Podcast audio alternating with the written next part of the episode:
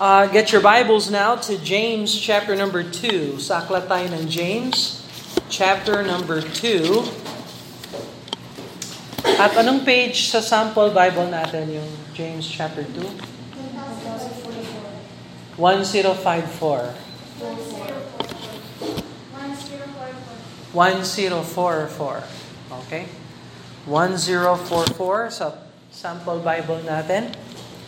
Nasa James chapter 2 tayo at pagpatuloy natin ang pag-aaral ng James chapter 2 at natuklasan natin last week na meron palang faith na buhay at meron palang faith na patay.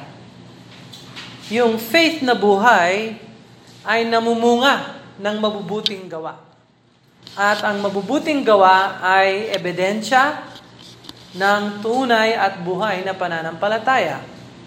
At natukasan din natin yung fake na pananampalataya ay isang pananampalatayang patay at hanggang salita lang. Ako ay mananampalataya, kilala ko ang Panginoon, yes, ako ay saved, pero kung suriin mo ang kanilang buhay, walang pagbabago, walang ebidensya, walang prutas ng mabubuting gawa dahil ang problema hindi yung prutas, ang problema yung ugat. And so, true faith, uh, living faith, yan ang paksa ng James chapter 2. And so, we are now in verse 18. James chapter 2 verse 18. and uh, the Bible says, basahin natin yung 18 to 20, uh, Yea, a man may say, Thou hast faith, and I have works. Show me thy faith without thy works, and I will show thee my faith by my works. Thou believest that there is one God, thou doest well. The devils also believe and tremble. But wilt thou know, O vain man, that faith without works is dead? So, kung Tagalogin natin ang Bible, ang sabi ng Bible, subalit, may magsabi, ikaw ay mayroong pananampalataya at ako ay mayroong mga gawa. Ipakita mo sa akin ang iyong pananampalataya, pananampalatayang walang mga gawa, at ipapakita ko sa pamamagitan ng aking mga gawa ang aking pananampalataya. Sumasampalataya ka na ang Diyos ay iisa, mabuti ang iyong ginawa ang mga demonyo man ay sumasampalataya at nanginginig pa. Subalit, nais mo bang malaman o taong hangal na ang pananampalataya na walang gawa ay patay? Let's pray and ask God to bless them. Father in heaven, uh, humingi po kami ng tulong para maunawaan ang salita ng Diyos at ang banal na Espiritu Santo ang magbigay ng liwanag sa salita ng Diyos at pag nakita po namin ang liwanag ng salita ng Diyos, kami po ay sumunod, tanggapin, at maging uh, magkaroon ng pagbabago at paninibago, Lord, sa aming lakad sa inyo ngayong araw na ito, Lord. I-bless niyo ang iyong salita sa aming kaluluwa. Kami po ay nakikinig sa banal na Espiritu Santo ng Diyos na siyang kumausap sa aming puso, Lord. At kung merong mga hindi tunay na ligtas, sila po ay tunay na magsisi at tunay na tumanggap sa Panginoon. At makita ang tunay na bunga na nagbibigay lugod sa inyo dahil kay Yesu Kristo. Lord, i-bless you po ang bawat isa. In Jesus' name, Amen and Amen. So, meron palang pananampalataya ang mga demonyo. Yes, kung basahin mo ang verse 19, sabi, Thou believest that there is one God, thou doest well. Kumbaga, parang nangungutya itong si Pastor James. oh, do you believe there is one God? Oh, that's great. Pero sabi ni James, the devils also believe. Ah? Pati rin pala yung mga demonyo, naniniwala sila na merong iisang Diyos. So, the, even the devils believe that. So, ano ang halaga ng pagsasabi na sumasampalataya ako na merong iisang Diyos? Wala. Walang kabuluhan yon. Dahil, pati ang mga demonyo, naniniwala rin sila at sabi ni James, hindi lang sila sumasampalataya, nanginginig pa sila. May trembling pa. Okay? Now, ang mga devils ba, ang mga demonyo ba, sila ba ay saved? Hmm? Hindi sila saved. Kaya nga mga evil spirits, devils. So ang salvation, hindi lang pala yan sa sinasabi ng tao, sa sinasabi ng tao at sa intellectual na na na uh, kaisipan. Salvation is not a scent of biblical truth. Because the devils ascend to biblical truth. They believe there is one God. Just like the Jews believe there is one God. Natatanda ba ninyo yung Shema, yung prayer ng Shema? Sa Deuteronomy chapter 6, tingnan mo ang Deuteronomy chapter 6. Tandaan natin, James was writing to the Jewish church in Jerusalem and the scattered churches from Jerusalem. But look at Deuteronomy chapter 6. Deuteronomy chapter 6, uh, anong page sa sample? Yung Deuteronomy. Deuteronomy. Anong page sa sample yan? Bagong sample Bible, kailangan bagong ano.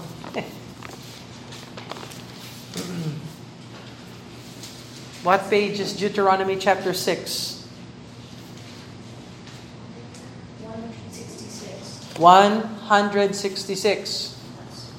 166. 166.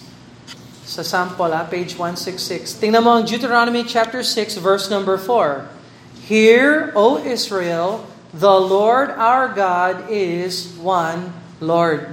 So alam naman ng bayang Israel na ang Diyos ay iisa. At lahat ay sakop sa Diyos na nag-iisa. And there is one God.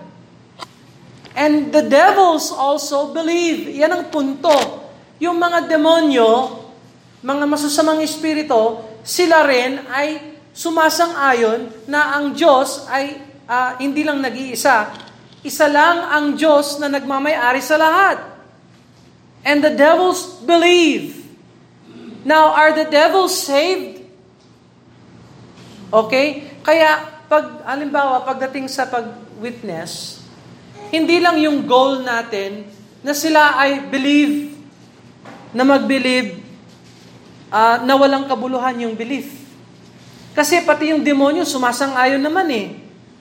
Ha? Naniniwala ka ba na ang Diyos ay iisa? Ah, yes. Oh, nagtanong, nagpapasakop ka ba sa Diyos na sinasabi mong naniniwala ka sa Kanya? Yun ang difference. Hmm. Kamangmangan, sa isang tao na naniniwala na mayroong Diyos at hindi siya nagpapasakop sa Diyos na yon.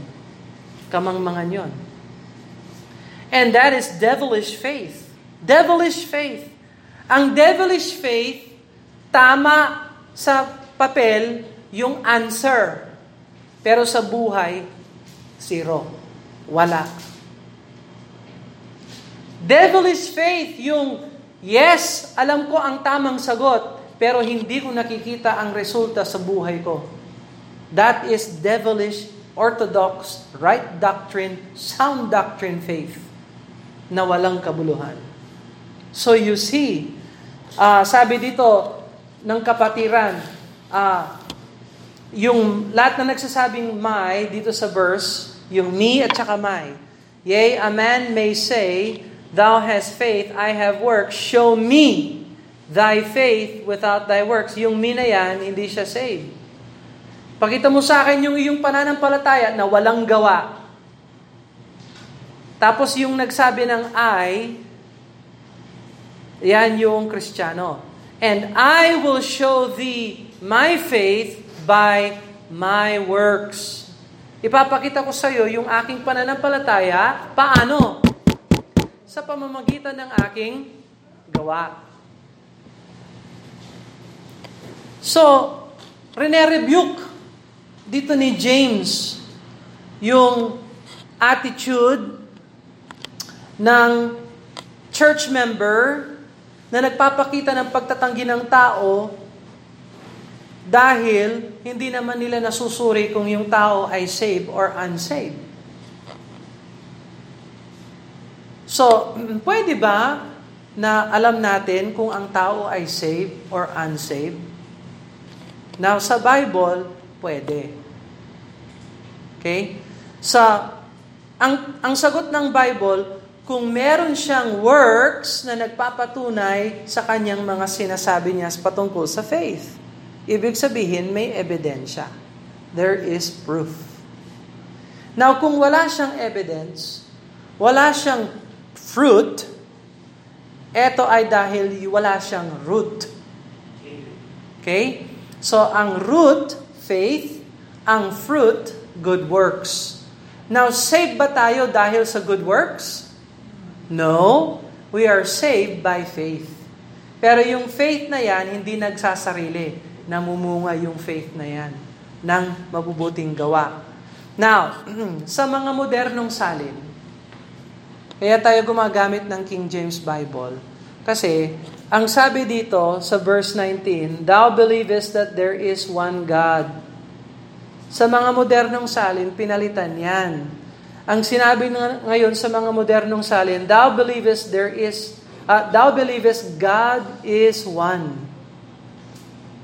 Thou believest God is one. Iba. Now, parang hindi iba sa unang pakikinig. Pero pag-isipan ninyo, ang punto ni James, ang Diyos ay isang Diyos at lahat ay under sa pamamahala ng Diyos na yon. Hindi siya nag, nag, nagtuturo na isa lang ang Diyos. Isa lang talaga ang Diyos. Pero hindi yan ang punto ni James. Ang punto ni James, ang Diyos ay iisa at sakop niya ang lahat, pati rin yung mga demonyo. That's the point of James. Pero hindi mo makukuha yan sa modernong salin. Kasi yung sabi ng modernong salin, Thou believest God is one. Hindi yun ang point ni James. Yung unity ni God, hindi yun ang point. Ang point ni James, There is one God, and the devils are under one God. Even the devil is under one God. Mula pa sa simula, did you know, um, tingnan mo ang Job, Book of Job, sa Lumang Tipan. O, anong page yung Job, chapter number 1? Malapit sa Psalms, malapit sa Proverbs. Job, chapter 1. Anong page yung Job chapter 1? 454? Is that right? 454 ba? Yeah, okay. Job chapter 1. Tingnan mo ang verse number 6. Now there was a day when the sons of God, yan yung mga anghel, ang tawag sa kanila, sons of God came to present themselves before the Lord, and Satan came also among them. So, nagpakita ang mga anghel sa Diyos, kasama na rin doon yung si Satanas. Siya yung anghel na bumagsak. So, sakop pa rin ng Diyos yung mga anghel, pati rin si Satan pala under the authority ni God. So, hindi ho, hindi ho tama yung mga nakikita natin sa pelikula na pag sumulpot yung demonyo, yung mga tao nagsisigawan, takot. Dapat matakot tayo sa Diyos, hindi sa demonyo.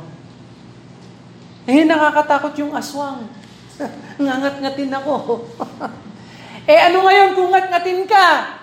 Pinayagan ng Diyos Ama yun. I'm just saying. But, The devil is subject under God. Pati siya ay humihingi ng pahintulot sa Diyos. And so you see, Thou believest there is one God.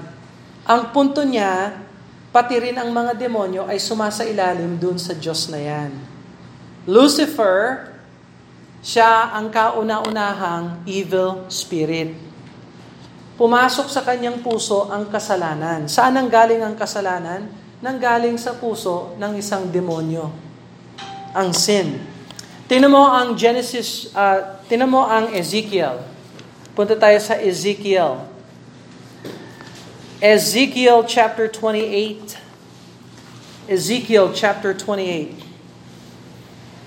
Verse number 13. Ezekiel 28. By the way, anong page ang Ezekiel chapter 28?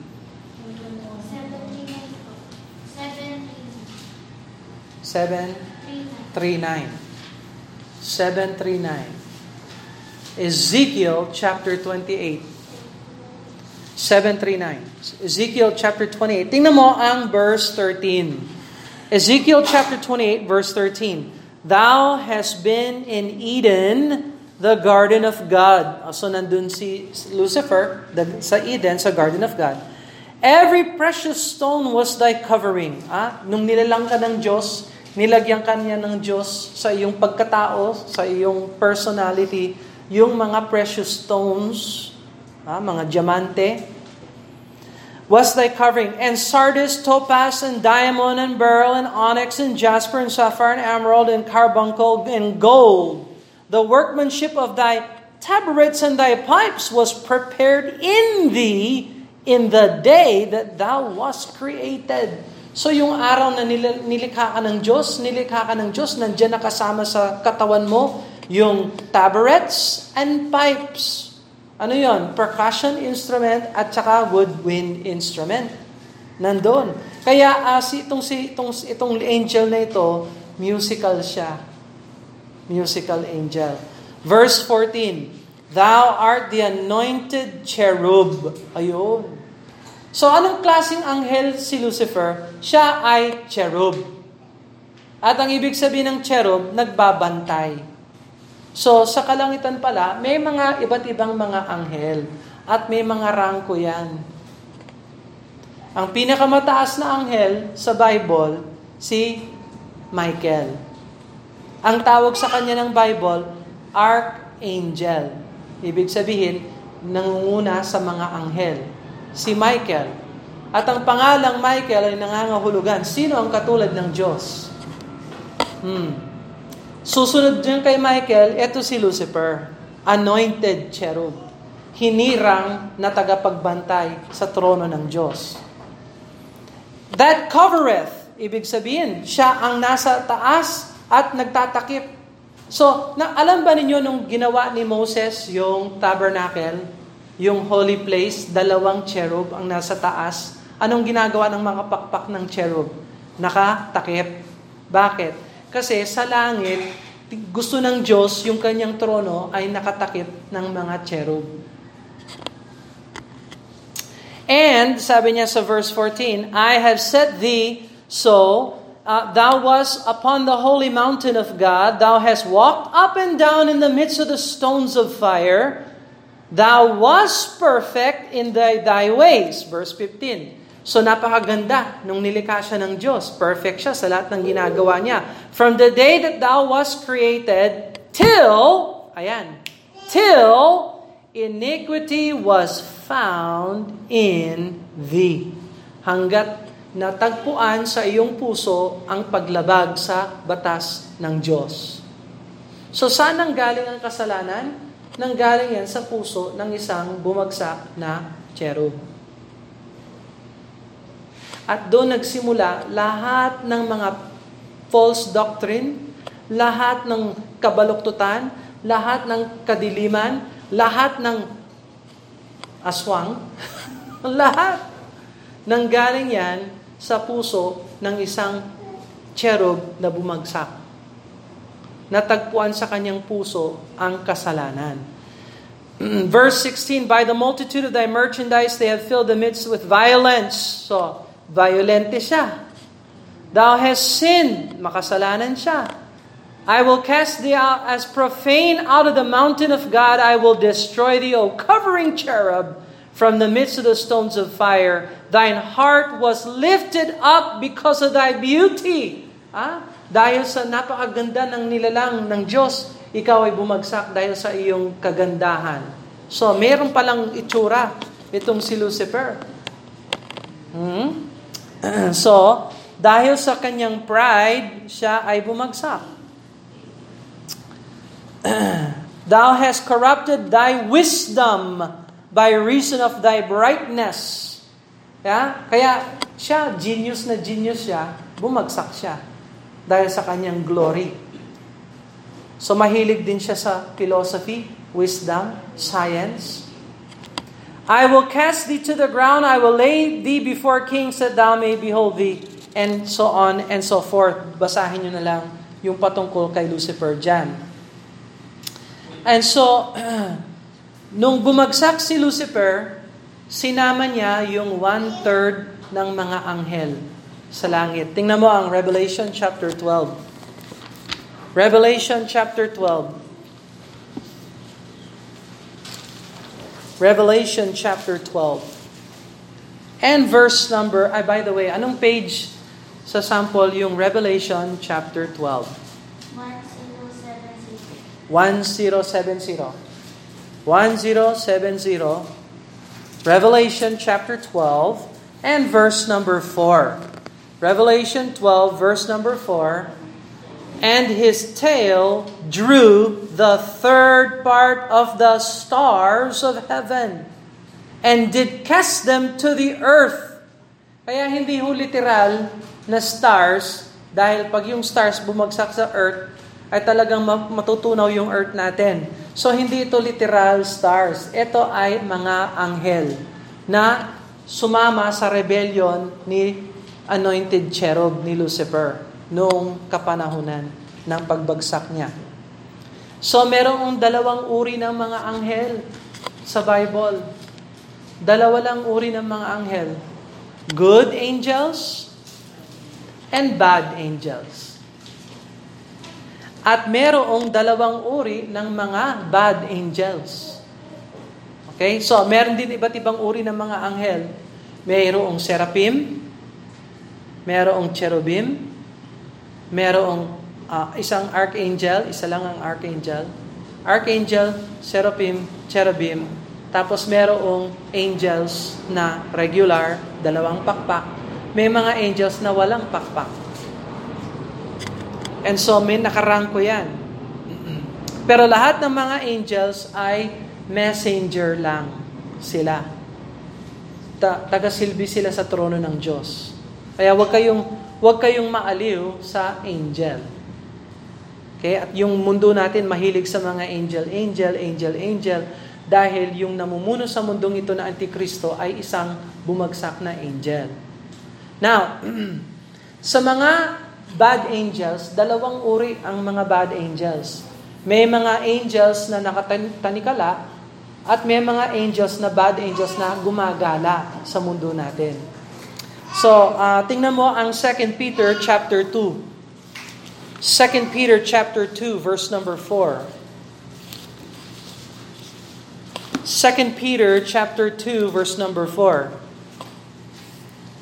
Uh, anong page yung 2 Peter chapter 2? 1052. 1052. 1052. 1052. Tingnan mo ang 2 Peter chapter 2 verse number 4. 2 Peter chapter 2 verse 4. For if God spared not the angels that sinned, but cast them down to hell and delivered them into the chains of darkness to be reserved unto judgment. Oy, meron palang mga angels na nakareserba, nakatanikala sa impyerno. So may bahagi ng impyerno na reserba lang para dun sa mga anghel na nagkasala.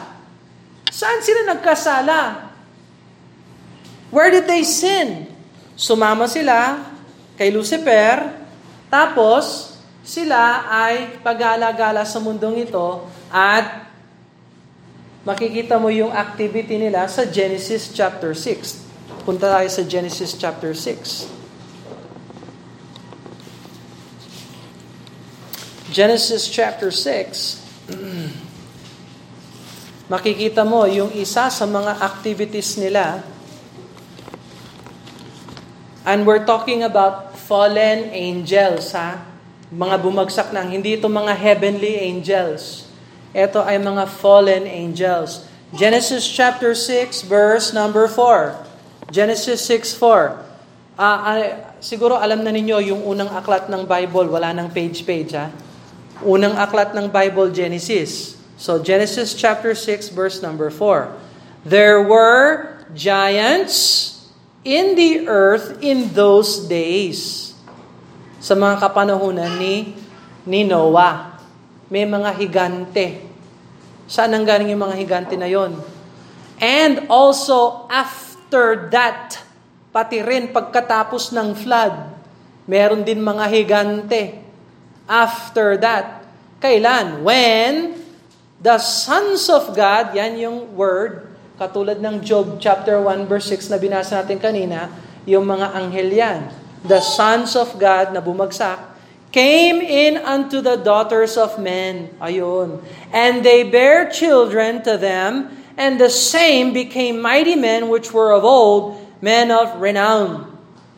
So, yung mga giants pala sa Bible, hindi lang yung karaniwang tao. Sila pala ay uh, anak ng mga fallen angels na, na naki, nag-fornicate sa mga tao, daughters of men.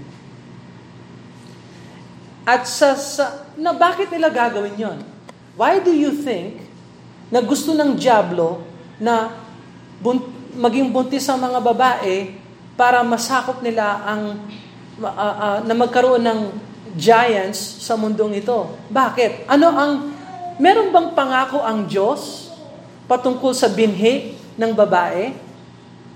Ha? Yes. Genesis chapter 3. Tingnan mo, Genesis chapter 3 and verse 15. So magkatugma itong lahat. Genesis chapter 3 verse 15. Genesis 3 verse 15. Genesis chapter 3 verse 15. And I will put enmity between thee and the woman and between thy seed, ayan yung seed ni Satan, and her seed, binhi ng babae, and it shall bruise thy head and thou shalt bruise his heel. So nangako pala ang Diyos. Pinangako niya kay Adan at kay Eva na magbibigay siya ng isang binhi na magliligtas sa sangkatauhan. So, may motivation ngayon si Satanas na wasakin yung pangako na yon. So, biro mo, sa buong daigdig, sa Genesis chapter 6, ilang tao ang puro at naging tapat sa Diyos? How many? Ha? Ano? Eight. Walo. How many people are on earth today? 8 billion. Biro mo, sa 8 billion na katao sa mundo, walo lang. Halos talaga maubos yung binhi na pangako ng Diyos. The devil was all was almost successful na pagdating ng flood, walo lang ang nasave. So yan ang motivation ni devil para buntisin ng mga demonyo yung mga daughters of men para mas mawasak yung seed promise ng Genesis 3.15. And so dito, tingnan mo ang verse, uh, Genesis 6, verse number 4, ulitin mo, There were giants in the earth in those days, and also after that, pati rin pagkatapos. So yung mga angels na nakatingtanikala ngayon doon sa impyerno na nagkasala laban sa Diyos, ano yung kasalanan nila? What is their sin? Fornication. Tingnan mo ang Jude chapter 1. O, sumasang-ayon naman ang Jude doon sa interpretation na yan. Jude 1. So yung kapatid ni James, nagsulat din siya ng liham, si Jude yon. Oh, anong sabi ni Jude? Okay? So, Jude, uh, Jude, Revelation. So, uh, before Revelation, yung aklat ni Jude, nandyan. Jude kailangan nyo ba ng page number? Before Revelation. Pinaka last book, Revelation, hanapin mo yung book before the last book. Ayun ang Jude. Tingnan mo ang Jude verse number 6. Jude verse number 6. And the angels which kept not their first estate, but left their own habitations, habitation, hath he reserved in everlasting chains, under darkness, unto the judgment of the great day. Tingnan mo yung verse 7, even as, even as, ibig sabihin, katulad din ng pangangalunya ng Sodom and Gomorrah. Yung kasalanan ng Sodom and Gomorrah, immorality. Kaya hulaan nyo kung ano yung kasalanan ng mga anghel na nakatingkala ngayon sa impyerno na naghihintay ng kanilang uh, uh, hatol, pangangalo niya rin. Even as. So si Jude, alam niya yung doctrine ng fallen angels sa Genesis 6. So you see, So ngayon, yung mga tao naniniwala pag namatay ang tao, nagiging siyang isang anghel. Yan ba ang turo ng Bible? Pag namatay ang tao, nagiging anghel. Yung baby ko, anghel na siya. Hmm? Yung lolo ko, lola ko, anghel na lang. Saan nakuha ng tao yung maling doktrina na yon? Sa isang anghel na nais na maging Diyos. Kasi hindi siya masaya na ginawa siyang anghel ng Diyos. So, yung mga tao na hindi masaya sa gawa ng Diyos sa kanila, yung mga bakla, hindi ako masaya, ginawa akong lalaki, gusto ko maging babae. Yung mga babae, hindi masaya, ginawang babae, gusto maging lalaki. Makademonyo yon. That is devilish. Saan nakuha nila yung motivation na yan? Nilikha ka ng Diyos na lalaki, maging lalaki ka para sa glory ng Panginoon. Nilikha ka ng Diyos na maging babae, maging babae ka para sa glory ng Panginoon. Huwag mong hangarin na maging anghel ka. Huwag mong hangarin na maging Diyos ka, katulad ng mga Mormon. Hmm? Lahat ng lahat ng mga doktrina na salungat sa Biblia ay ang ugat niyan ay isang anghel na bumagsak. And so, kailangan ng biblical truth. Bakit napakaraming salin ng Bible? Hmm? Bakit dito sa James chapter uh, 2 verse 19, Thou believest there is one God. Pero sa modernong salin, God is one. Ba't ang labo? Ba't ang daming salin? Sino kaya ang manunulat ng kaguluhan? Who is the author of confusion? Ha? Sino yon? Oh, 1 Corinthians chapter 14. Tingnan mo ang 1 Corinthians chapter 14.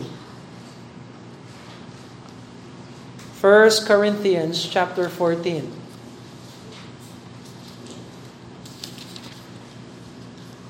1 Corinthians. Anong page yung 1 Corinthians? 989. 989. 1 Corinthians chapter 14. tinitingnan ako. Ako tumitingnan ako sa inyo para sigurado ako. Ikaw tinitingnan mo ko. Wala akong sample Bible. Huwag mo akong tingnan ng ganyan. what, what is page? Anong page? Sigurado ka? Okay. Nine, ano? 989. Okay. Be sure, ha? Okay. Pag hindi ka sure, ah, talagang hindi ako sure. Malay ko kung sabihin mo.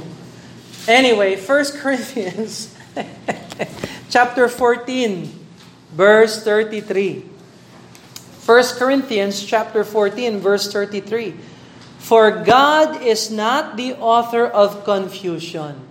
Ah, hindi siya author. Ano yung author? Manunulat? Ano pa yung author sa Tagalog?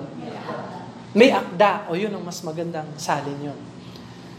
Si, si, hindi ang Diyos ang may akda ng confusion. So kung may malabo, saan sa palagay ninyo nang gagaling yung malabo? Kaguluhan? confusion. Ano yung confusion? Ka- kalituhan. Saan ang gagaling yung mga kalituhan ng mundong ito? Where does it where does it come from? Sino ang may akda ng kaguluhan? Hindi ang Diyos. O, hulaan nyo kung saan yung ugat. Kay devil. So, yung Halloween. Ano kaya yung ugat ng Halloween? Na kung saan, skeleton, witches, wizard, ghost, goblin, ha? Uh, uh, ano pa? Uh, aswang, white lady, ha? tikbalang, tiyanak, zoom, zuma, darna, Thor, Doctor Strange, Scarlet Witch. Naku.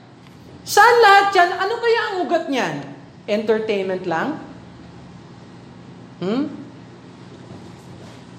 Hulaan nyo. Sino nagpapalaganap ng mga, mga ganyan? Tapos tatanungin mo pa, yung mga Kristiyano ba nagse-celebrate ng Halloween?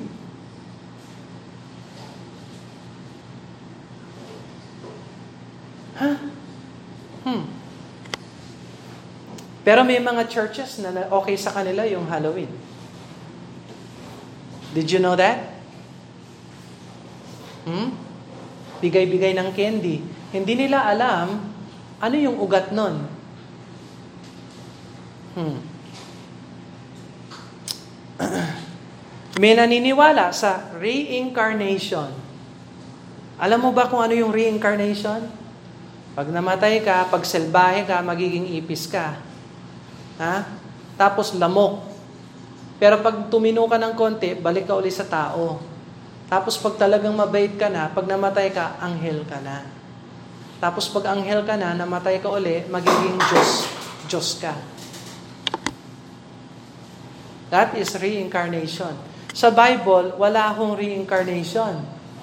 Saan ang galing yung kaguluhan na yon? tradisyon, nakasanayan, o baka merong spirit talaga na nagtuturo ng mali. Hmm. Iyang mga saksi ni Hoba, saan ang galing yung doctrine nila na si Jesus Christ ay maliit na Diyos, na si Jehovah ang dakilang Diyos, at ang banal na Espiritu Santo ay hindi persona, siya ay puwersa lamang. Hmm. Saan ang galing yung kaguluhan na yon? Yung mga salin ng scriptures, bakit wala bakit hindi King James Bible? Bakit merong New King James? New International Version? English Standard Version? Pero pag pinakita mo itong salin na ito, ito ang halimbawa, John chapter 8. May nagturo dito, dito ah. Dito, right here. Dito. Sabi niya, yung John chapter 8 wala sa Bible. Hindi talaga yan bahagi ng John. Saan napulot yung doctrine na yon? Seminary? Saan nakuha ng seminary yan yon? Sa textual critic. Saan nakuha ng textual critic? Yung alam niya, yung salita ng Diyos, ito, ito hindi.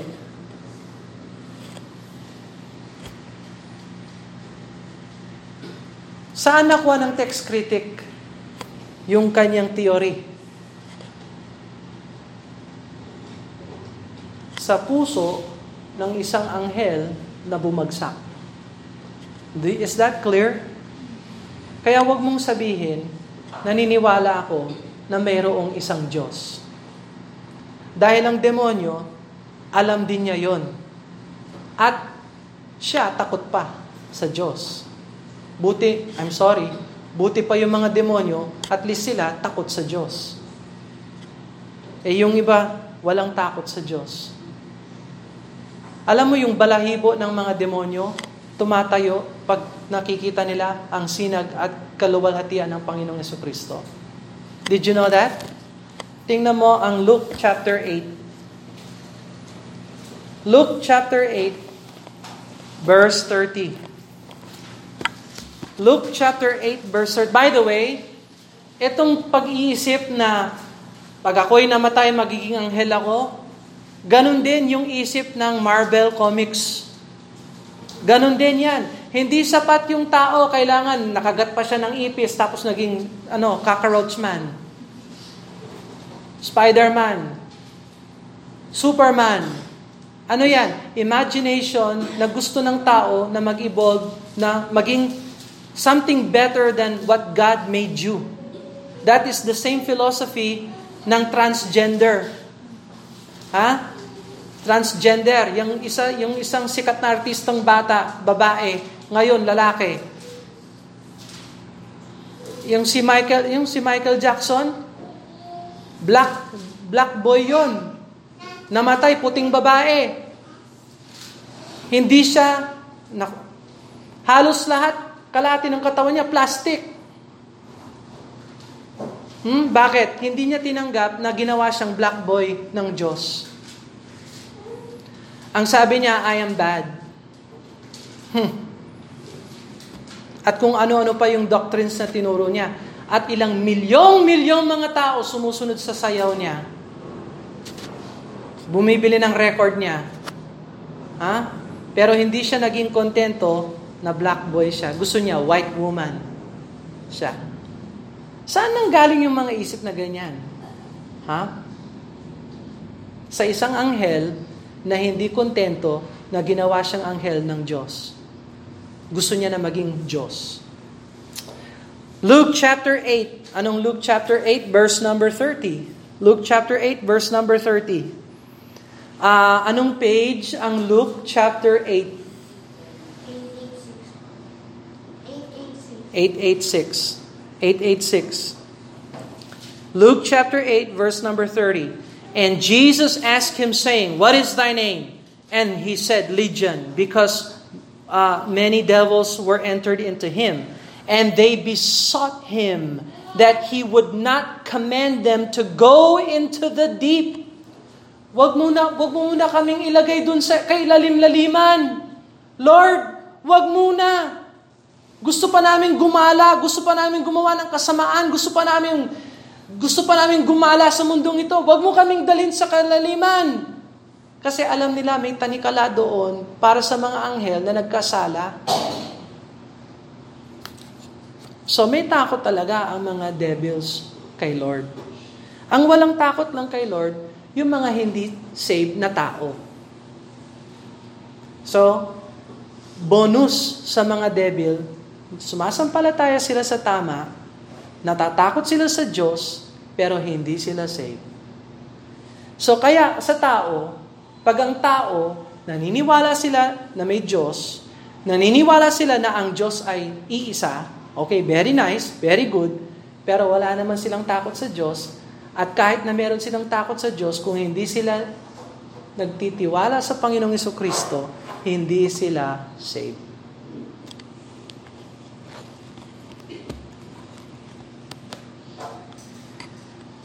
Winorningan na tayo ng Diyos, huwag tayong gumaya sa mga hindi saved.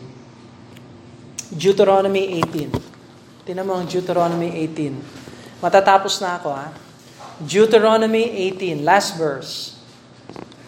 Deuteronomy 18, verse 9. Anong page ang Deuteronomy 18? Deuteronomy 18.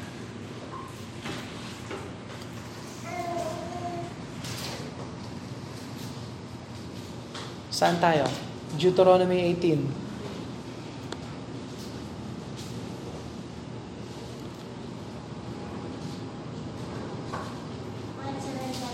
One seven seven. Okay, one seven seven. Deuteronomy 18, verse 9. Tingnan mo sabi ng Bible. When thou art come into the land which the Lord thy God giveth thee, Thou shalt not learn to do after the abominations of those nations. Huwag niyong gayahin yung kasuklam-suklam na ginagawa ng mga bayan na yon. There shall not be found among you anyone that maketh his son or his daughter to pass through the fire. Huwag niyong isacrifice yung mga anak ninyo. Or that useth divination. Anong ibig sabihin ng divination? Yan yung manghuhula. At hinuhulaan kung, kung ano ang hinaharap ng tao. Alam mo yung ginagamit ng mga divinators, mga hayop, snake, sinusuri nila yung galaw ng snake. Ha? Kaya binawal sa Leviticus yung pagkain ng snake. Ginagamit nila yung, uh, nagsasacrifice sila ng rabbit, tapos tinatanggal nila yung uh, uh, liver. Ha? Tinitingnan nila yung liver. Tapos nakikita nila kung ano yung future. Sumusuri sila sa between, sa araw, sa buwan, planets, yung tinatawag na horoscope. Ginagamit nila yan. Totoo yun.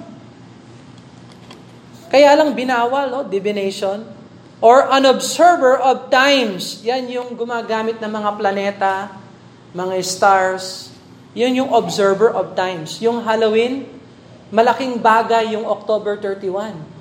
Sa kalendaryo ng mga witches, yan yung araw na sa isip nila, yung mga espiritu lumalabas. Ayan yung observer of times. Or enchanter. Ano yung enchanter? Encantero. Ha? Meron bang pelikulang ganon? Encanto? Ha? Ha? Yung iba nanonood. Hmm. Or a witch. Ha? Alam niyo yung lumabas yung Harry, ayan, Harry ano? Oh, alam niyo pala ninyo yon. Which yon? A charmer, gumagamit ng mga agimat. A consulter with familiar spirits. Alam niyo yung familiar spirits, ibig sabihin ng familiar spirits, yung nagpapanggap na demonyo na kamag-anak mo. Familiar, family. Kaya pag sinabi yung, pumunta ako sa isang medium, nakausap ko yung lolo ko, akala mo lolo mo yon? Hindi siya. Familiar spirits yon. Hindi yan ang spirito ng lolo mo. Or a wizard, lalaking witch, wizard. Or necromancer. Ano yung necromancer? Yung kumakausap sa patay. Oh. So binawal ba yan ng Diyos? Yes. so, nasa iyo. Do you want devilish faith or do you want living faith? Oh. Would you bow your heads and close your eyes? Paano mo alam na ang tao ay may true living faith sa pamamagitan ng good works? Pag walang good works, ito ay dahil walang buhay na faith. Ha? Kung yung pananampalataya mo ay nasa demonyo, o nasa reincarnation, o nasa Marvel Comics, o nasa transgenderism, o nasa Halloween, lahat ng mga baluktot, lahat ng mga mali, baka angels, mahilig ka sa mga angel, angel, angel, hmm? suriin mo. At i-correct. I-surrender mo yan sa Diyos. Dahil haatulan ng Diyos lahat ng mga fallen angels balang araw. Father in heaven, we thank you for your word. We ask that you would bless it, Lord. We know the devils believe and tremble. And help us, Lord, to receive the truth of Scripture and avoid all the snares of the devil. And we ask that you bless us and bless your word. Help us to grow. Help us to produce fruit that is pleasing to your sight because of Jesus Christ. And we ask that you would do a special work in our hearts. We ask these things in Jesus' name. Amen.